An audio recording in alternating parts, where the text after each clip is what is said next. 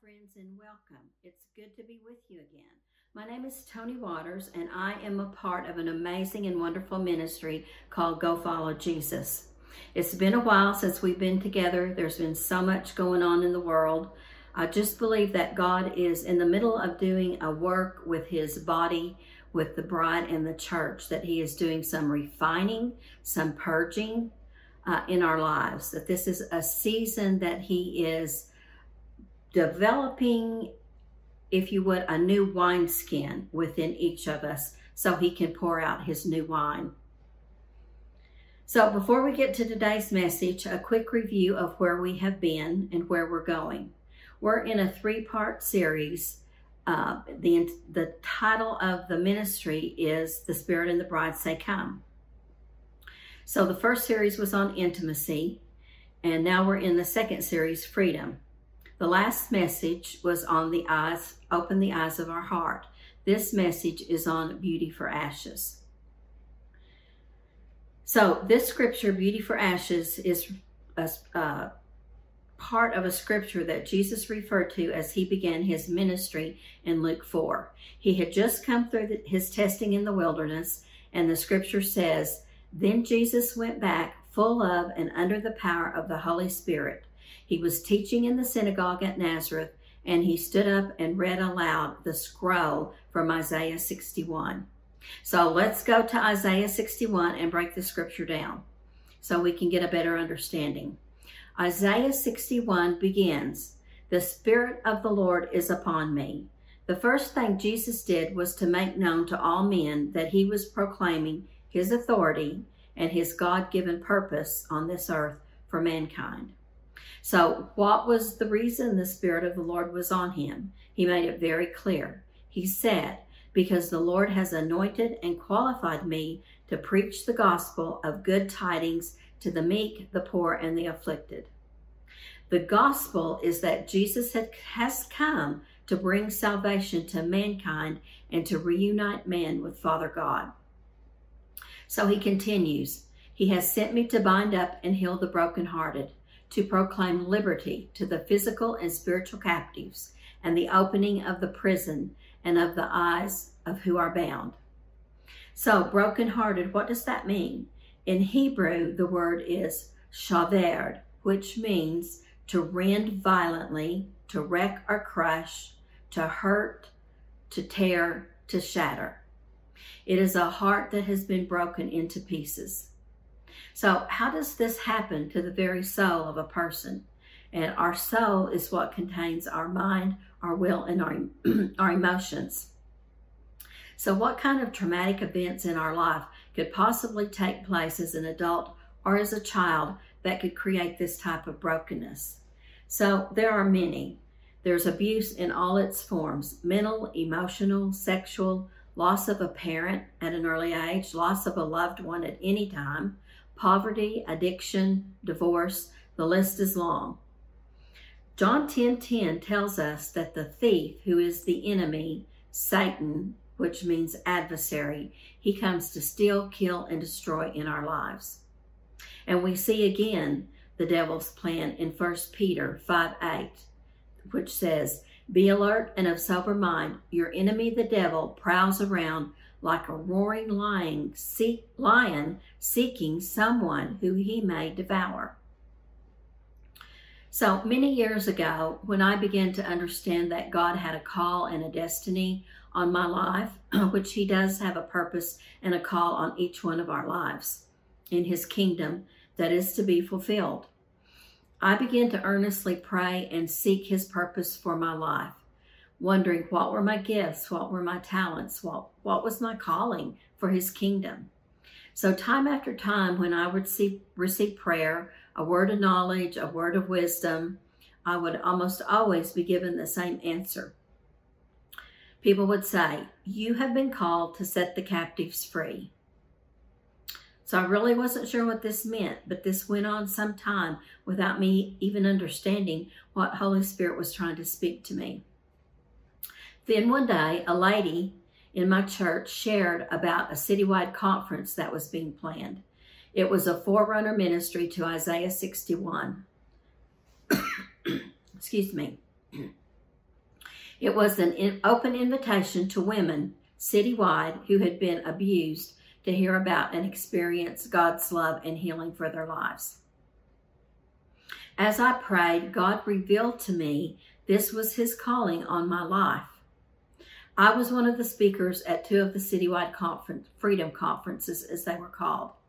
At the second conference, there was an invitation for any woman who had been abused to come forward after prayer for counseling.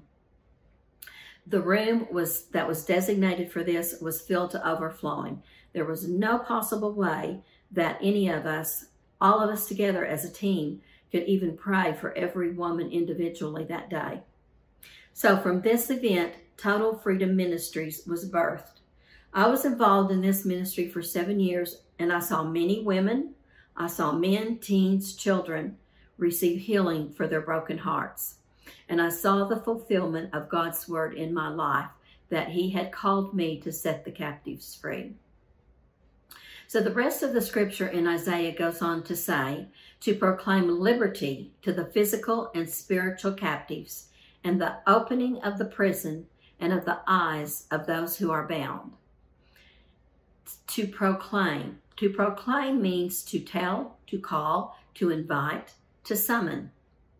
As we listen to these women, these broken-hearted ones, tell their stories of their pain and their trauma, we tell them about God's love and his inner healing in their lives that was available to him, to them.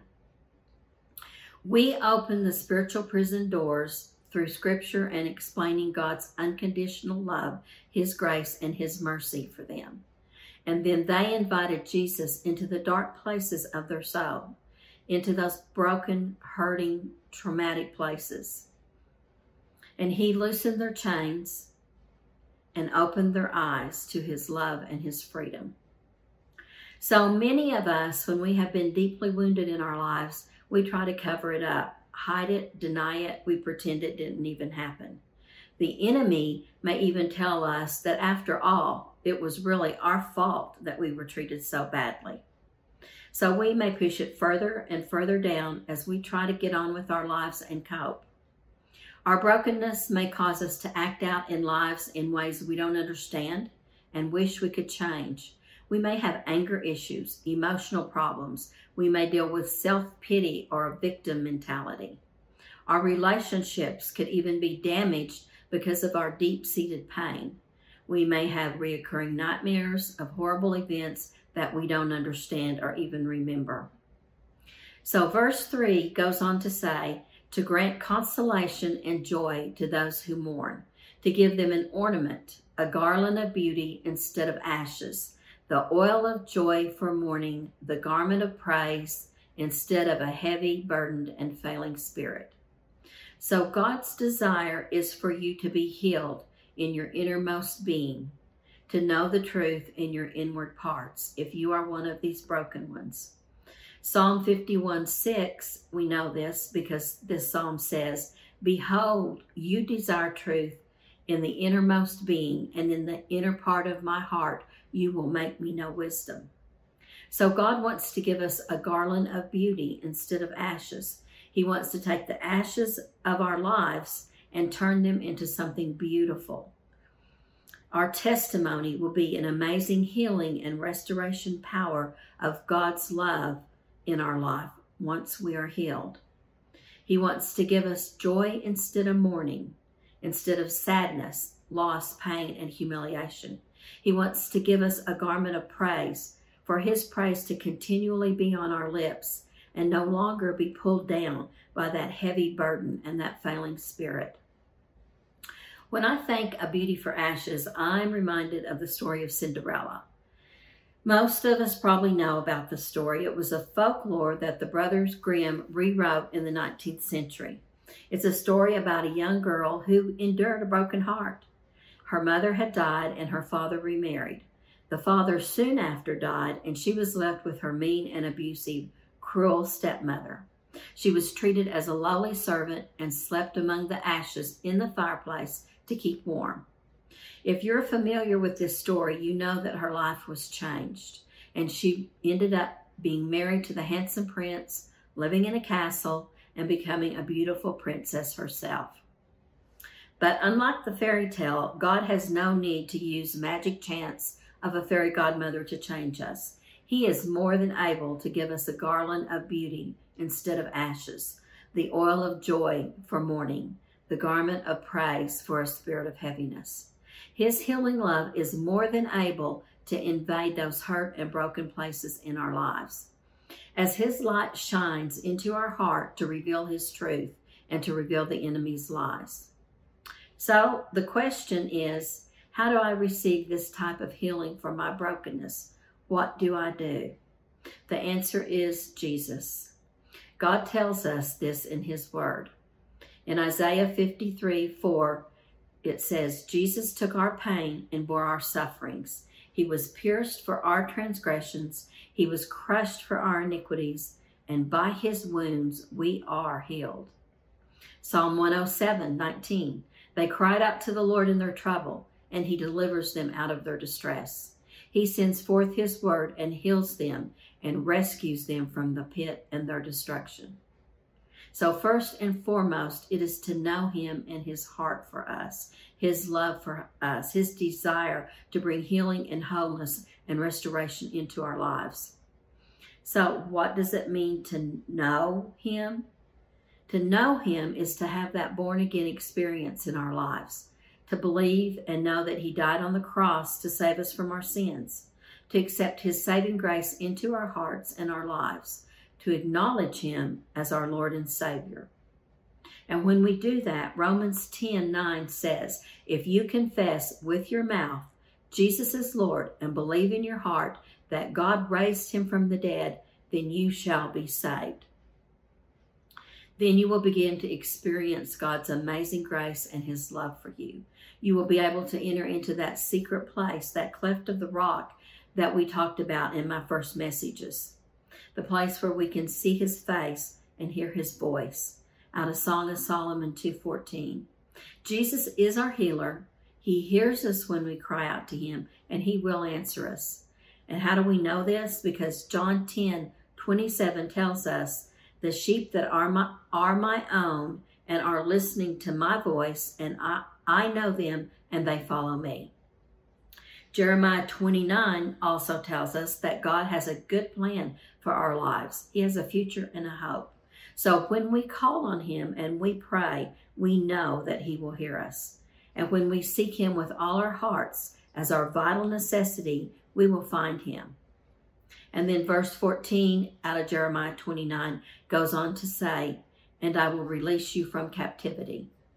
So Jesus is the open door for us to walk through out of darkness into the light.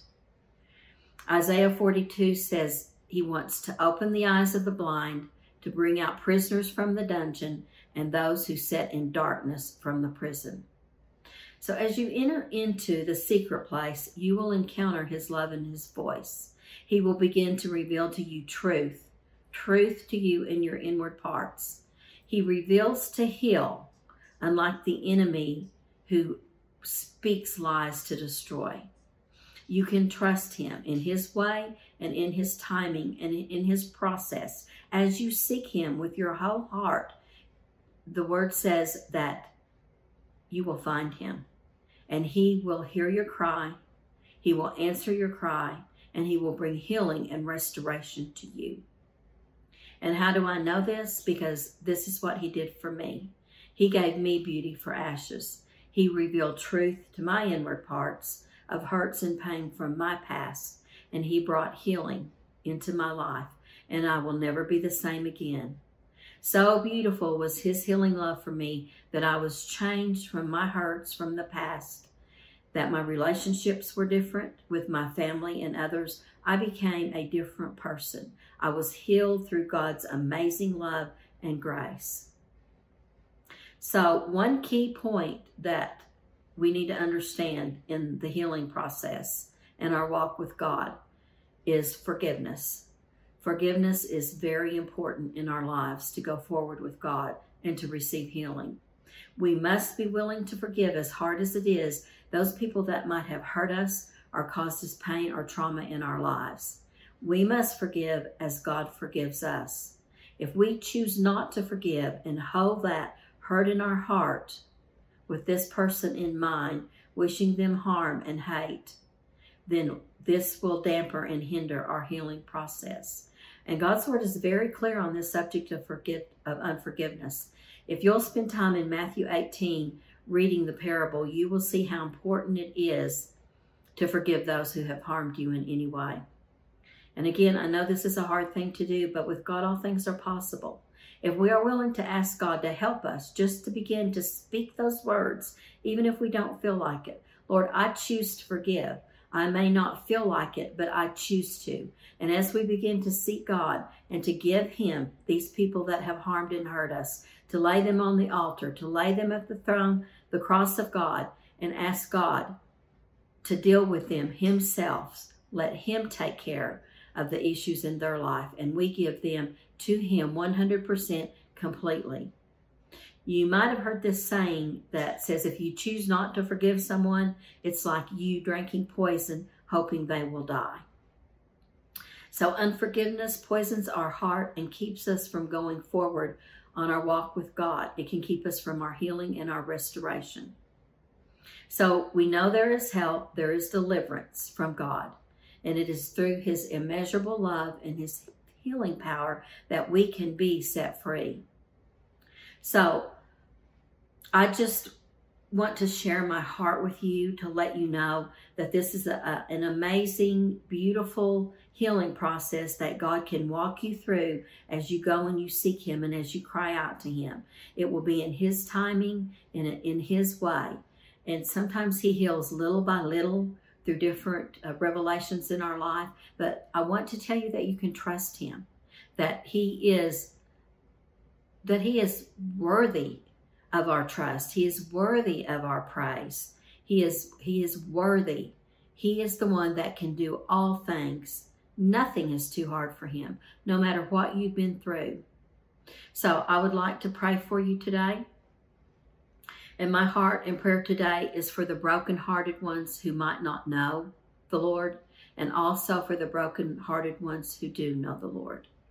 So, Lord, I ask you that you would open the eyes of our heart, each one of us, but especially those who don't know you, who don't have that intimate personal relationship with you, who have never asked you into their lives to forgive them of their sins, those who have not believed in you. And if you're one of those people and Holy Spirit is tugging on your heart through this message to come to know the healer, to know the one who can set you free, to know the one that can open the prison bars and release you from your spiritual darkness. He is the one today calling on you.